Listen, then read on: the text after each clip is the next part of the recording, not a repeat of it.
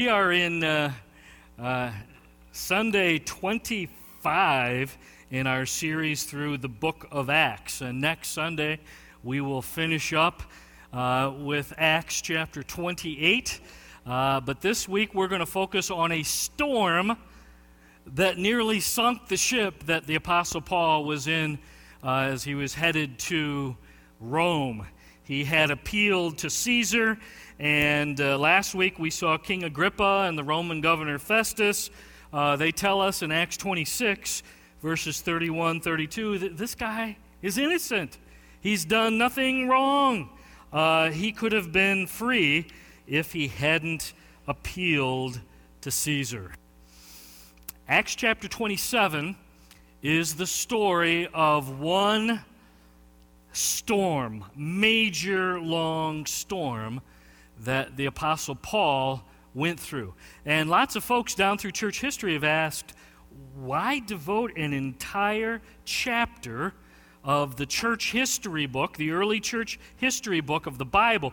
Why 44 verses? It's not just a chapter, it's a long chapter. Lord, why did you devote and inspire Dr. Luke such a long chapter? So let me give you a few possible reasons. Um, verses 1 through 8 and you can look at them. It's on the back of your bulletin if you don't have your Bible. Um, every verse, verses 1 to 8, uses the we. We. We sailed, and we went here, and we sailed to this port.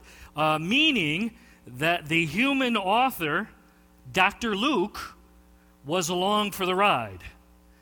So I think we can say one thing this storm made an impression on Dr. Luke.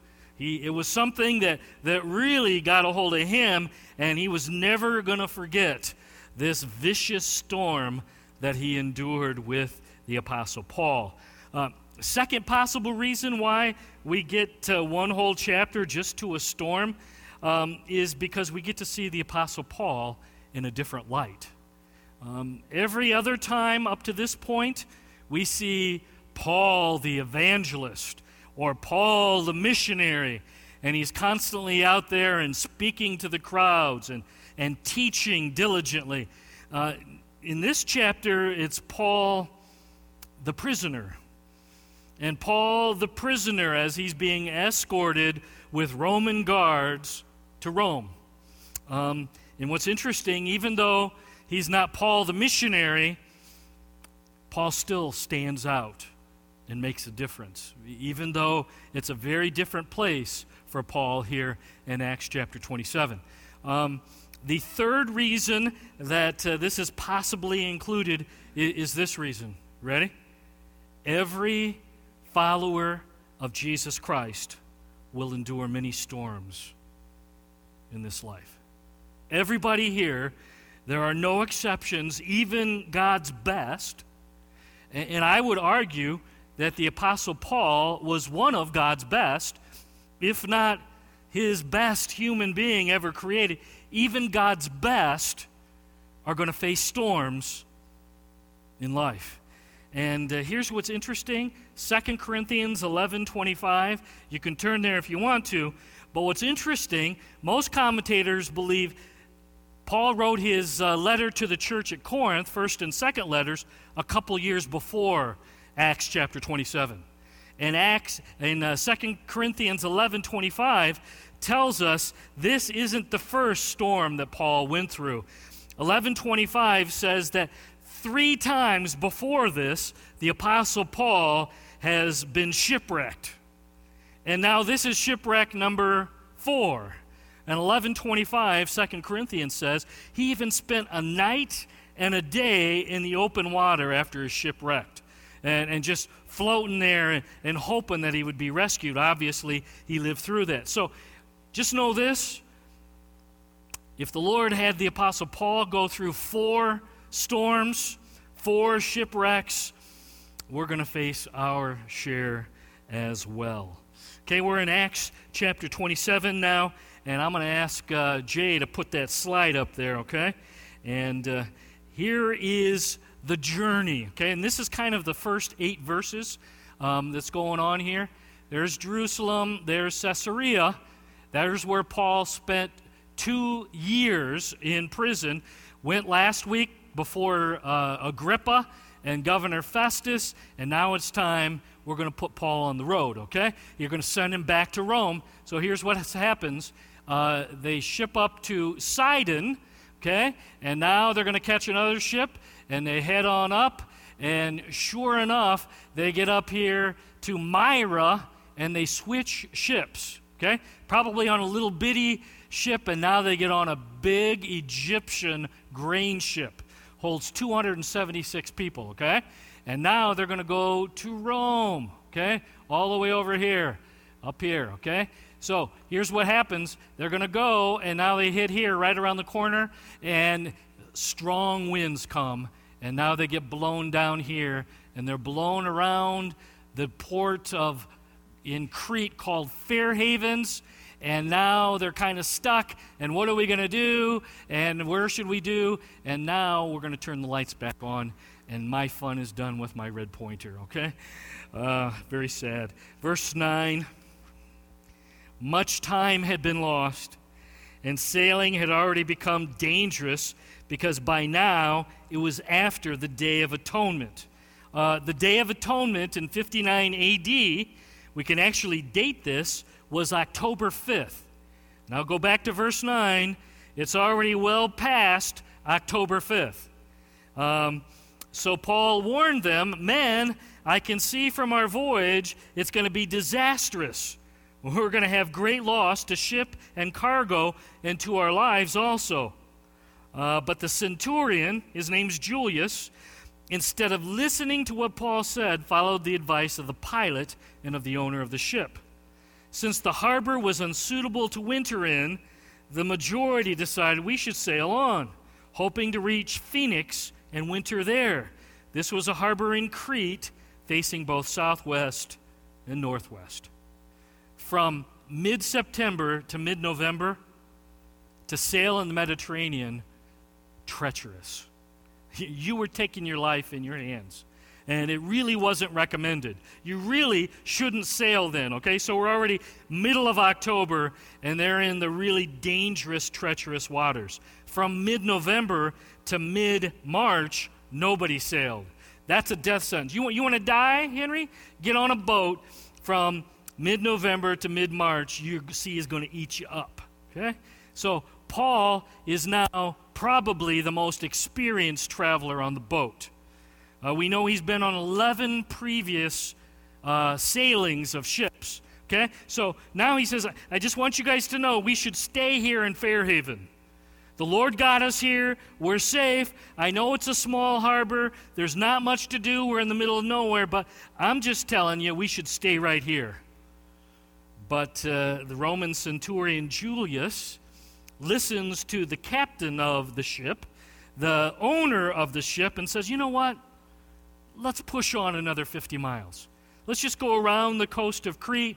There's this great harbor. And I tell you what, in Phoenix, that's the this this harbor. They got great golf in Phoenix. Did you know that? Uh, m- make your way to Phoenix. It's going to be nice. It's a great place to spend the winter. And now, verse 13, a gentle south wind begins to blow. Oh, look, it's a great day. This is our opportunity. Let's go on now to Phoenix. So let's find out what happens after the gentle southern breeze blows. Verse 13. Would you stand with me? We're going to read on down to verse 20, Acts chapter 27. Here we go. Everybody, join with me. When a gentle south wind began to blow, they saw their opportunity. So they weighed anchor and sailed along the shore of Crete. Before very long, a wind of hurricane force, called the Northeaster, swept down from the island. The ship was caught by the storm and could not head into the wind. So we gave way to it and were driven along. And we passed to the lee of a small island called Cauda.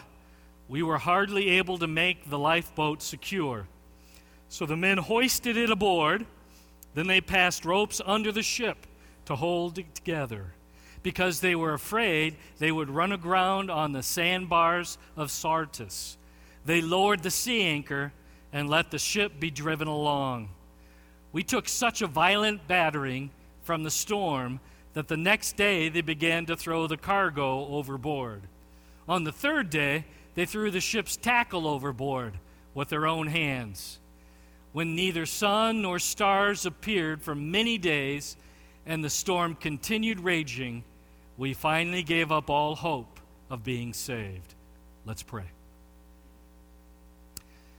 Lord, I suspect there's probably some here today who are right now in the middle of a fierce storm and they're starting to lose hope.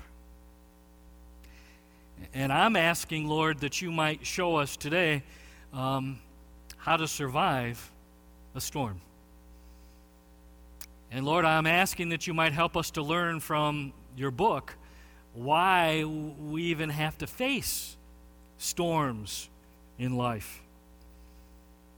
Lord, I'm praying that uh, your Spirit will have freedom to move and shape and comfort and convict and encourage those today in your church. Help us, Lord, to see storms from your vantage point, from your perspective. And all the church gathered at Walloon Lake said as one. You may be seated. Verse 20, interesting. Um, we see the word we again. Dr. Luke talking for everybody, including Paul. We were giving up hope. Things are bad right now. The GPS is down. Uh, we can't navigate. We can't see the sun. We can't see the stars. We have no clue where we're at. This is bad. Now, I want to remind you of a promise that's already been made to Paul by Jesus himself. Hold your spot, go back to Acts chapter 23 and verse 11. Uh, Jesus appears to Paul. He's in Jerusalem. It's bad there too. He says, uh, Don't fear, take courage, Paul. Uh, just as you've testified about me here in Jerusalem, you're going to be my man to testify about me in Rome. So you're going to make it, and I just want you to know that's a promise from me. But now, Dr. Luke and Paul and the 274 others, they're losing hope. They're scared. Now, here's what's interesting um, Jesus promised Paul, You're going to go to Rome. You're going to be my man and speak up for me in Rome. But the Lord never promised smooth sailing. Never promised it's going to be an easy ride. Everything's going to be great. Calm seas, you're going to have fun. Um, it was never that promise that was made. We know storms and hardships and high seas and breakdowns and shipwrecks, that's a part of life's journey. And that was a part of Paul's journey. That was the process we tend to be objective oriented. Think about it, Todd. We're going to get the job done. We, we, we need to go shopping. We're going to buy shoes and we're going to get out of the store, right? We're, objective oriented. We got, we got to drive here. We're going to drive here and we're not going to stop. Nobody better have to pee. We're going to get there. I'm quoting myself there. Um, just get me to Rome. I'm sure that's how Paul and Luke and and the others were thinking. But the Lord says, No, I, am really more interested in the process, in the journey. Yeah, I, I'm going to get you to Rome, but I've got things for you to learn and grow, and you're going to trust, and you won't learn them any other way. So on the journey, I'm going to do some teaching. And not just to you, Paul, not just to you, Dr. Luke, there's 274 others got things to lose, to learn, excuse me. Verse 20. Again, many days lost. No, no sun, no stars. Now Paul stands up and he's going to say some things to the 275 fellow crewmen and passengers. Um, verse 21 After they had gone a long time without food, uh, hadn't seen the sun or the stars for many days, Paul stood up before them and said, Just give me your eyes. What do you think he's going to say? What do you think he's going to say? Th- this is fun. Uh, he says, Men, you should have taken my advice not to sail from Crete. Isn't that great? Think about it. you should have listened to me. I told you so. I told you so. Uh, then you would have spared yourself this damage and this loss. I-, I gave you good advice and you didn't listen to me. And I don't think he was saying this to rub salt in their very sad, stormy world. I think he was telling them because he's saying, you, you know what? I gave you good advice. You rejected my advice. Now I'm going to give you some more advice. This time, listen. Make sense? So, so this time, listen to what I have to say. Men, you should have taken my advice not to sail from Crete. But now I urge you to keep up your courage. That interesting? Courage is something you got to work at. Keep it up because not one of you will be lost. Only the ship is going to be destroyed. Last night, an angel of the God to whom I belong and whom I serve stood beside me and said, Hey, Paul, don't be, what is, this, what is the next word? Which means Paul was, because he had to be told, don't be a, okay? Makes sense? He was scared. and it seems like he had good reason. Paul, you must stand trial before Caesar, and God has graciously given you the lives of all who sail with you. So keep up your courage, men, for I have faith in God that it will happen just as He told me. Nevertheless, it's not going to be good. We're going to have to run aground on some strange island. Take courage, G- grab a hold of it. It's something that you're going to have to actively grab. Uh, no one on this ship is going to die. All of you are going to live. How do you know that, Paul? Well, my God, my Savior, the one who I belong to, the one I serve, he said to me, Don't be afraid. Nobody's going to die. All 276 of us, we're going to live. Verse 25. And if you have no courage, then take courage from my words. If you don't have any faith, then grab your faith from me right now because I got enough faith for me and for you. Uh, sorry, verse 26, the ship is going to wreck. It, it's not going to be fun. Verse 27 On the 14th night, we were still being driven across the Adriatic Sea when about midnight, the sailors sensed they were approaching land. They took soundings, they dropped ropes, weighted ropes, and they'd already. Um, done the math and figured out how long each rope was. Uh, the water was 120 feet deep. A short time later, the soundings again, they found it was 90 feet deep. Uh, fearing that they would be dashed against the rocks, they dropped four anchors from the stern and they prayed for daylight. In an attempt to escape from the ship, the sailors let the lifeboat down into the sea, pretending that they were going to lower some anchors from the bow. Verse 31.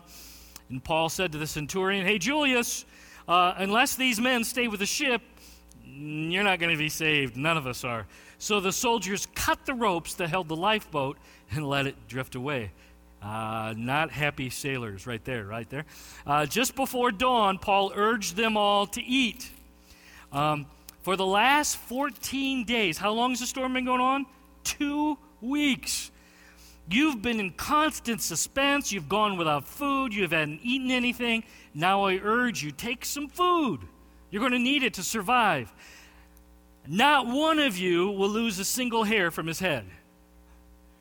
And after he said this, he took some bread, he gave thanks to God in front of him, then he broke it and he began to eat. So Paul is passing out food. He prays over the food. Uh, breaks the bread apart, and now let's eat. Do you wonder what that prayer was like? I do. Think about it. Dear Lord, thank you for the rain today and uh, the lovely waves upon your ocean. I don't, I don't know exactly, but he was thankful. And they were all encouraged and ate some food themselves. Altogether, 276 of them were on board when they had eaten as much as they wanted, they lightened the ship by throwing the grain into the sea. do you know what they just threw into the sea? Their payday. That, that was payday. This was a grain ship, and they were traveling to Rome with payday, with their money, with their gold, if you will. So now they throw their gold into the sea. When daylight came, they didn't recognize the land, but they saw a bay with a sandy beach where they decided to run the ship aground if they could. We know now that was the island of Malta, a small little island. There's like 500 miles. There's like this one uh, 10, 12 mile wide island. If they don't hit that, they're going to go hundreds of miles further and probably die. But just by accident, they hit the island of Malta. Today, this little bay is called St. Paul's Bay there in Malta. It's kind of interesting. Um, anyway, um, cutting loose the anchors, they left them at the sea. They untied the ropes, they held the rudders, they hoisted the foresail of the wind, and they made for the beach. But the ship struck a sandbar and ran aground. The bow struck fast, it wouldn't move. The stern was broken to pieces by the pounding surf. Now, verse 42 um, you're a Roman soldier, and it seems there were several prisoners on the ship, and we've already seen twice if you're a Roman soldier and your prisoner escapes, what's the penalty? Anybody remember? Death. Uh, whatever the punishment of the prisoner was now goes to the soldier. So, if you'll notice, verse 42 the soldiers planned to kill the prisoners to prevent any of them from swimming away and escaping. But the centurion Julius wanted to spare Saul's life and kept them from carrying out their plan. He ordered those who could swim hey, can you swim? Jump, swim to land. And the rest were to get there on planks or other pieces of the ship. Uh, floating, baby. Here we go. We're going to land. And in this way, everyone reached land safely. Everybody on the ship lived. Now, here's what I like Paul was promised, You will live. Now, think about it. He could have gone and then just hung out on his hammock, right? Or if they had a La-Z-Boy somewhere on the ship, let's go find the La-Z-Boy, kick up. The Lord Jesus has appeared, and we're going to live, and everybody will live, and I can just relax and be passive, right? And I'm telling you, that's not what's happening here. Look at verse 31. Paul is active. Hey, Julius, do you see what the sailors are doing right now? They're trying to get away, they, are trying to abandon ship. They're scared, and I just want you to know if they do that and they get away, we're all going to die. And sure enough, Julius takes quick, decisive, cuts the rope. The, uh, the dinghy is now drifting far away. Active faith. Verse 33, um, he's encouraging everybody to eat. It's been two weeks. You haven't eaten, guys. Got to get your strength. He prays, Dear Lord, and now eat because it's going to be hard. Faith in Jesus is active and alive. You write that down somewhere. It's active and alive. Even when the Lord gives you a promise, He doesn't say, well, now you can just sit back and relax and be passive. We know God's Word, we know the promises and the commands of God's Word. And, and, it's tempting, it's easy for us just to be passive with it. Well, well, we got good promises. No, he says, I want you to put them into action. Live out the promises and the commands on a daily basis. They're not just to be leaned upon and let's go have hammock time. Active, put your faith in action, and they're all saved. Now we're going to switch gear. Nice, good story. Yay. Thanks, Dr. Luke, for writing that down. Um, but what does that have to do with us today? Uh, how, how does this apply to us in our lives 2014? Well, first, um, I think the, we need to understand why does the Lord allow storms to hit our lives? Especially good, godly people like Paul and Dr. Luke and Aristarchus, who was there along helping with Paul. Why, Lord, do we have to experience the storms of life? Okay? Now, here's what I need to say to all of you. If you're not currently in the middle of a storm, I have, I have a prophecy. Okay, you ready? Okay, I'm feeling it come on. Are you ready? If you're not right now in the middle of a storm, there's one coming your way. Okay, I promise you. That's what life is. There's, there's a series of storms that uh, come our way. So, why, Lord, do you allow storms? First answer is this um, we have an enemy, and his name is Satan, and he has a de- demonic army, and they hate us. And we are at war with them, and they want to destroy and defeat and discourage us. And I think a lot of what's happening here in Acts chapter 27 was Satan doing everything he could to keep Paul from getting to Rome. Up to this point, lots of different times, you got Satan and he's working and he's stirring up the crowds and there's persecution and opposition. Right now, he's beating up on Paul. I don't want this guy in the capital city, doing everything he could to keep Paul away. Um, I'm just telling you, we still have an enemy today. And the Sunday after Father's Day, which is June 22nd, we're going to start talking about the invisible war that every one of us are in. And some of you are thinking, I, I don't want to be in a war. Too late. Too bad. Sorry, you are. If you're a follower of Jesus, you got an enemy. He hates you, he wants to destroy you. You're at war. He's already declared war. And we need to learn well, well how can I face spiritual warfare? We'll start that. It'll be the bulk of our summer. We'll be talking about spiritual warfare. Uh, second reason why do storms come our way? Why do we have to face storms? You ready? Reason number two because quite often we make sinful, foolish choices in life. Now, here's what's interesting. Usually, when I make a sinful, foolish choice and now I'm facing consequences, who am I blaming for this storm? Almost always, I, we, we blame the Lord. And, and yet, I've sowed foolishness, I've sowed sinfulness, and when you sow foolishness and sinfulness, what are you going to reap? it's not going to be good. It's going to be sad and ugly, and it's going to hurt. And lots of times, that's a storm we're facing. And, and, what's the problem? Whatsoever a man soweth, that will he also what? It's a universal principle for all of us. Uh, let, me, let me give you exhibit A. A man after God's own heart. What's his name? Man after God's own heart. David. This is a guy who has God's heart. And then one day he should have been out in the army with his armies in battle. Instead, what's he doing? He's peeping outside his balcony window and he spots a lady taking a bath, and the lust machine gets fired up, and now he commits adultery with her, and she gets pregnant, and then he tries to hide it and it doesn't work. So, what am I going to do now? You remember what he does? He signs the death warrant for her husband. Sin gets exposed. The baby dies. Family is in turmoil, big time. Uh, brother number one rapes sister. Sorry, PG 13.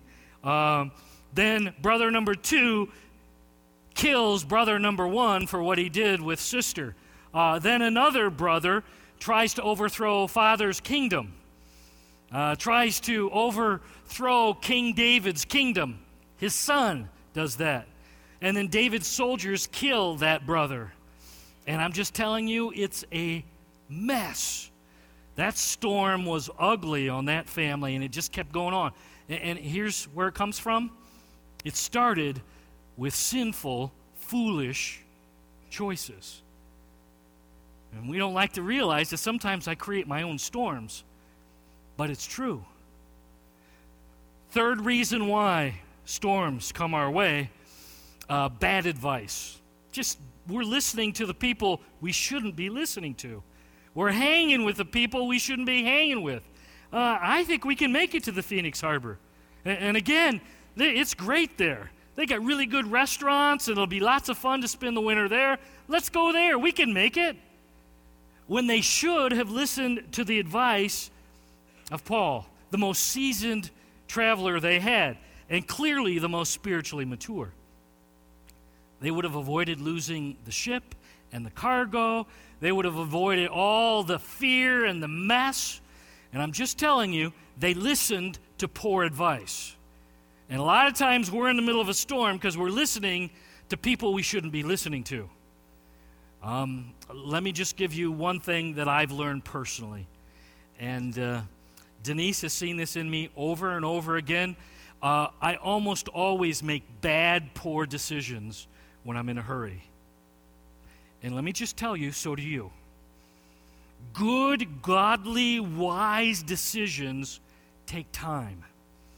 And the more important the decision, give me your eyes, the longer you should take, the more deli- the more prayerful, the more godly people, the more you should filter it through God's word and his principles. I'm just telling you, uh, a whole lot of time we're just in a hurry, and the first voice we hear, yep, that's got to be it. And that's usually the wrong decision. Slow down, be still, and listen for the whispers and the prompts of the Lord Jesus. Uh, fourth source of storms we live in a fallen and sinful world. I know you've heard this before, but it's true. Ever since Genesis chapter 3, now storms and accidents and cancer and divorce and war are a part of this stormy world we live in. Okay? And I wish it weren't true, but this side of heaven, storms are going to be a regular part of our lives till we're with Jesus face to face. A few weeks ago, we looked at John 16 33. Here's the promise In this world, you will have what? Anybody? In this world, you will have trouble. You will have storms. You're going to have trials. That's a promise. I like the next part, but take heart. Jesus says, I've overcome the world. I've overcome the world. And the fifth and final reason for life storms, the Lord sometimes allows a storm because He's got stuff to teach us. He, he's got some lessons that we need to learn, and the best way for us to learn is through a storm. Matthew chapter 14. Um, I'm not sure I like Matthew 14 here, Jordan, but here's what happens. Uh, Jesus says to the 12, Hey, get in the boat and go across um, the Sea of Galilee, and I'll meet you on the other side. And you know what happens in Matthew chapter 14? Jesus orders them into a boat, and when they get in the boat and they're halfway across, anybody know what happens? He sends them straight into a storm. But I'm telling you, some good stuff happened then. Uh, Peter uh, does a little walking on the water stuff, and there's faith building that goes on, and the Lord knows, you know what? Good stuff is going to happen, but it's going to happen through the storm. And in Acts chapter 27, uh, Paul's faith is built up. Dr. Luke, Aristarchus, Julius, the centurion, and I'm telling you what, the rest of those people on that ship, they knew Whoever Paul's God is, he's something. He's amazing. Jesus shined bright right in the middle of that storm. So, that's the why. Um, I want to close. Um, I'm going to give you four anchors for how to survive a storm. Uh, that's nice, okay? Uh, th- we, we know they're coming, but, but when a storm hits, how do you survive in the middle of a storm? Anchor number one we must learn to recognize the presence of Jesus with us. Learn to recognize the presence of Jesus with us. And here's what I mean by that you got to daily make it your habit. I'm walking with Jesus, I'm talking with Jesus. Trial comes, Lord, what do I do? In other words, you got to already be in the habit of enjoying the presence of Jesus before the storm hits. I'm just telling you, if you wait till after the storm hits to try to get into the habit of enjoying the present, it's going to be really hard. And for most people, it's not going to happen. You're just going to feel lost, and it's going to be dark. I'm just telling you, get in the habit of daily connecting and abiding and walking with Christ now, and it will serve you well when the storm hits. Um, Anchor number two remember that you belong to Jesus. Okay? Enjoy his presence. Now, remember that you belong to him. 1 Corinthians 6, 19 and 20. Do you not know your body is a temple of the Holy Spirit who is in you, whom you've received from God? You are not your own. Are you a follower of Jesus? You're not your own. You were bought with a price. And you were bought by Jesus on the cross. He paid in his shed blood in love for you and for me. So now I'm in the middle of a storm. What do I need to remember? Jesus picked me. Jesus chose me. I belong to him. He cares. He loves me, and he's right here with me. I'm one of his sheep, and he is my shepherd. John 10, 14, and 15. Paul knew, and he talks about, I just want you guys to know that the, the God I know, the God I serve, the God who's walking with me, he is going to get us through this terrible storm. Third anchor rely on the people of God that he's placed around you, and it's okay to lean on them. It's okay to let them help you through storms. Paul clearly was a man who recognized and valued Christian friends. Think with me now. He knew he needed his Christian friends, and he valued them. And he, I'm sure, um, you know, Paul, you, you don't really want us to go on this ship with you. And I think Paul said, No, no, I, I really do. I need you. Uh, some commentators suggest the only way Dr. Luke and Aristarchus would have been permitted to accompany Paul was if they went as his servants, as his slaves. Oh, you, you don't really want us to do that, do you, Paul? Oh, I need you, yes. Whatever it takes, I'm going to need you. Everyone, give me your eyes, everyone, even the great apostle Paul, needs others. That's why we need church. We were made so that we need each other, especially when we're going through the storms of life. And I would say this to you if you don't have any Christian friends, see me, see Pastor Bob, see Cal. We'll get you in a community small. You need the body of Christ. We need that's the way we were built. We were created. And here's the key. You ready? Doing stuff for other people makes friends. Henry, listen to this.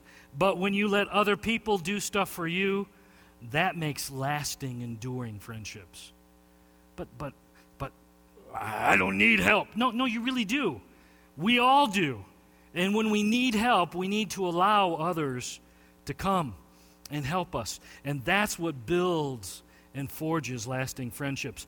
Fourth anchor rest on the promises and the goals and the values of God and His Word. When a storm hits, what are we tempted to do with this? Um, I'm just going to set this aside and, and I'm going to figure this out on my own. No, no. This, this is God's promises and God's plans and God's purposes for us. Right now is the time to dig in. Now is the time I need to be connected in the church more than ever. And I can't tell you how many times, give me your eyes, I'll notice one of, the, one of the members of the flock is gone, and the Lord will bring that to my mind. So, you know what I do? Some of you, I've, I've done this, and you know what I do. If I see you're gone and the Lord brings you to my mind, I'm going to call you up and I'm going to say, um, Are you okay? What's going on? Myron, are, are, are, you sick? Are you mad? What's going on? And, and here's what I get most of the time um, No, Pastor Jeff, I'm not mad. We're just going through a hard time. Okay. So where have you been? Well, we're just having a hard time right now. Okay, I, I get that. So where have you been? Because, uh, cause like now is the time you need to be here more than any other time.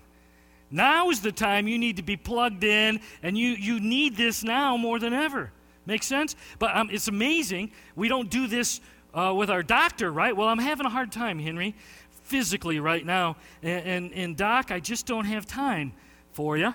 Um, and nurse, I just don't have time to, to see you. And, and pharmacist, I just, I just, I'm having a hard time. Well, that's foolishness. Exactly. Now is the time when you're having a hard time to hold on tighter, to dig in even more. Let's not give up the habit of meeting together as some are in the habit of doing, but encourage one another, and all the more as you see the day, the end day, approaching. We live in a world filled with storms and waves and wind. And the truth is, when a storm hits, a lot of times I, I, I don't know, I don't understand. I, I can't tell you the reason why. But here's what I do know Jesus will never leave us or forsake us. That's the promise.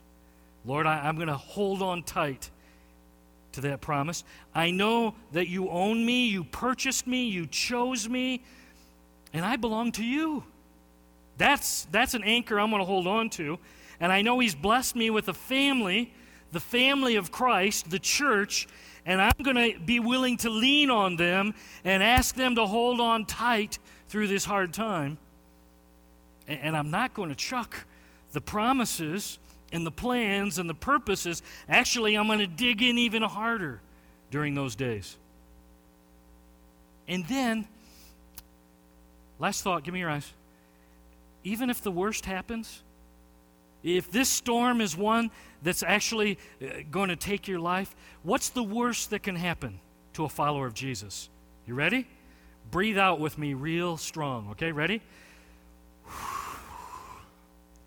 Now breathe in. And now that's heavenly oxygen, and that's in the presence of Jesus. That's the worst that can happen is we get to go be with Jesus. Let's pray. Lord, uh, you're awesome. And we thank you for getting us through the storms and the trials and the difficulties of life. And Lord, I suspect some of my friends right now are in the middle of a fierce storm.